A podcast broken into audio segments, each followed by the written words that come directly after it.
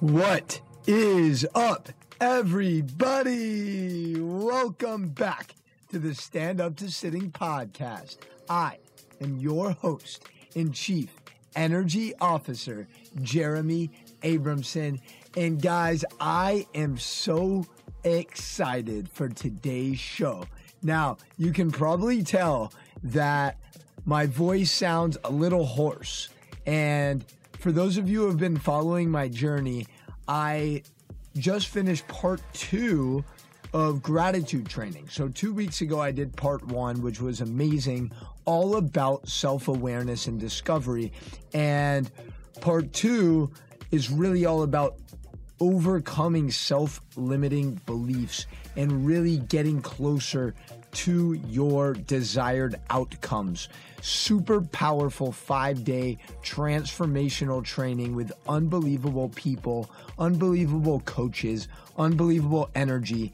And while I can't really go too deep into the details of the training, I wanted to cover a very important theme, and that is vulnerability. Vulnerability. And Brene Brown has one of my favorite quotes on this topic. She says, Vulnerability sounds like truth and feels like courage. Truth and courage aren't always comfortable, but they're never weakness. And this is such a profound quote, guys, because as men, especially, we're told that showing emotion, crying, and speaking and acting from the heart is weakness. That we somehow aren't men, we're not strong if we act in this type of way. This is a huge reason why we have violence and why we have pain and why we have so much anger in the world. Because when it comes down to it, we're all human beings. And when we operate from the heart, so many special things happen. But oftentimes, we're operating from these limiting beliefs, these preconceived contexts that is really preventing us from achieving an environment, a society of peace, of unity. And that goes with individuals. I know when I'm at my best and I'm achieving inner peace, I'm being honest, I'm being authentic, I'm being vulnerable. And one theme that I've really noticed in the last couple years, especially with the Me Too movement with women and and this women's empowerment revolution is so many people, especially women, have been hurt have suffered trauma, tragedy caused by men. And for all the men listening, we have an obligation. We have a unique opportunity to change the narrative and be the change. But it starts with each one of us. It starts with you it starts with you. And I want to share something vulnerable that I haven't shared with anyone until this weekend, actually. I was really trying to pinpoint my limiting beliefs. And for the most part, I'm very confident. I'm secure. I'm self aware. But there's areas where I'm limited where I'm not able to fully unleash my greatness because of certain things that are holding me back. And I discovered that one of those things, one of those feelings is guilt. I feel so much guilt. When I was 17 years old, I came home one night on a Saturday night it was about 2 or 3 a.m. And I just remember coming home and my dad was waiting in the downstairs of my house. And my dad usually would go to bed at like 9, 10 p.m. So I was like, this is weird. And he delivered the news to me that my grandma, my best friend, had died. And this wasn't completely unexpected because she had been sick and you know we we knew that was coming at some point in the near future, but the news caught me off guard. The fact that I was intoxicated when my father delivered this news is something that I've lived with for the last 10 plus years, and I felt guilt about it. How in the world could I be drunk? How could I be inebriated when finding out my best friend had passed? Two years later, one of my best friends, a teammate, a brother, we had won championships together in basketball. He was suffering from stomach cancer freshman year of college.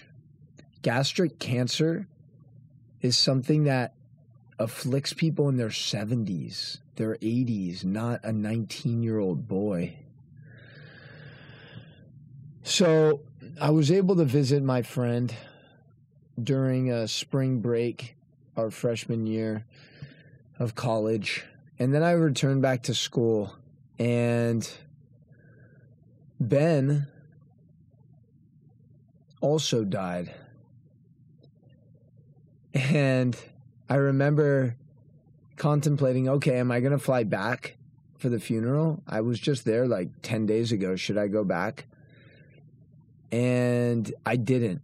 I didn't even fly back home for my friend's funeral. And I was living with that guilt for almost the last 10 years. And these moments, these situations where I wasn't releasing my emotions, I was resisting.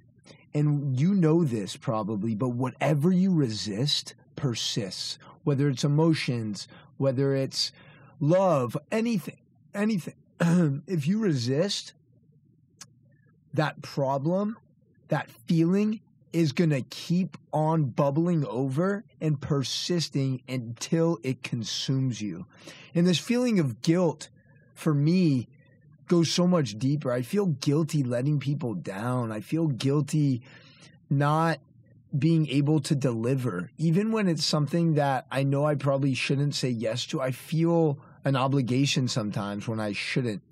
And this feeling of guilt holds me back because I'm not able to achieve the ultimate levels of joy at all times that I want to access because I have these feelings of guilt. And that was something that I really became aware of over these last five days. And something that was really beautiful during this transformational training was every single man that was there. Every single man. We had you know, a 50, a 51 year old who was used to run the streets, selling drugs, was just abused as a child. Big African American, just kind of had that had that look like, oh, this guy's a tough guy. And other guys who just had that masculine jock tough guy mentality on the outside, including myself. A lot of people perceive me as that type of person, but every single person at some point this weekend was in tears.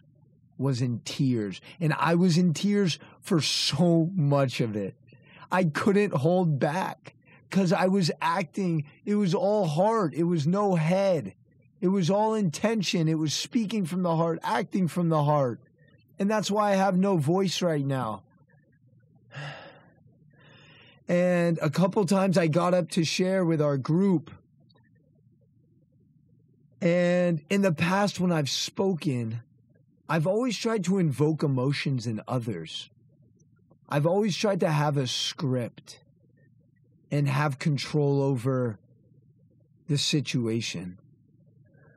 But in these situations this weekend, I spoke, not really knowing exactly what I was going to say, but just communicating raw emotion in every single time I broke down. But you know what that did? When I when I spoke from a place of vulnerability, compassion, love, it gave permission to others. It gave permission to every other man in that room to do the same. It provided safety for all of the women in the room to know that I hear you, I feel you, I see you. And I am because you are. So, guys, guys especially, but women too. This is so important for everybody. We need we need vulnerability. Vulnerability is strength. And so often we're told that it's weakness. But vulnerability is the sign of true strength. So, my call to action for all of the women listening please forgive us for any pain and suffering that we've caused you. And I am committed to being change. I am committed. I am committed to giving permission to other men and empowering others, children, to get in touch with their emotions, to express those emotions, not to suppress them. And for my men out there, guys, we need to be better. We need to be the change.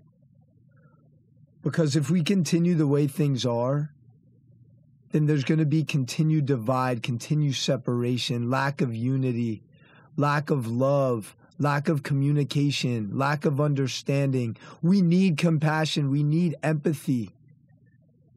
So it starts with you. You are the source of creating this world that we want to live in.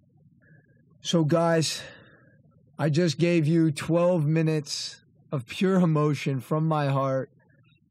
I genuinely appreciate you so much. You are a gift. You are a gift. It's time to start acting like it. And as always, I want to finish this show by asking you a question because our quality of life is determined by the quality of questions that we ask ourselves. And usually I give you three questions to ask yourself, but today I want to leave you with one question. And that question is What type of world do you want to live in? What type of world do you want to live in? because I want to live in a world of understanding, of communication, of empowerment, of love, of compassion. And it all starts with you. It starts with me. It starts with being vulnerable, being authentic. Stop hiding behind your masks. It's time to show your emotions, to speak and act from the heart, from a place of love, from a place of care from a place of unity. We need you. I need you. This world needs you. What type of world do you want to live in? Thank you so much for tuning into the show. Your love and support genuinely means the world. I am so excited and humbled by this conscious community that we are cultivating. It wouldn't be possible without you. So I want to acknowledge you for taking the time out of your busy day to spend it with me. You are determined to become the best version of yourself. Also, you wouldn't be here. So you already know what time it is. It's time to take off your mask and be vulnerable and stand up to city.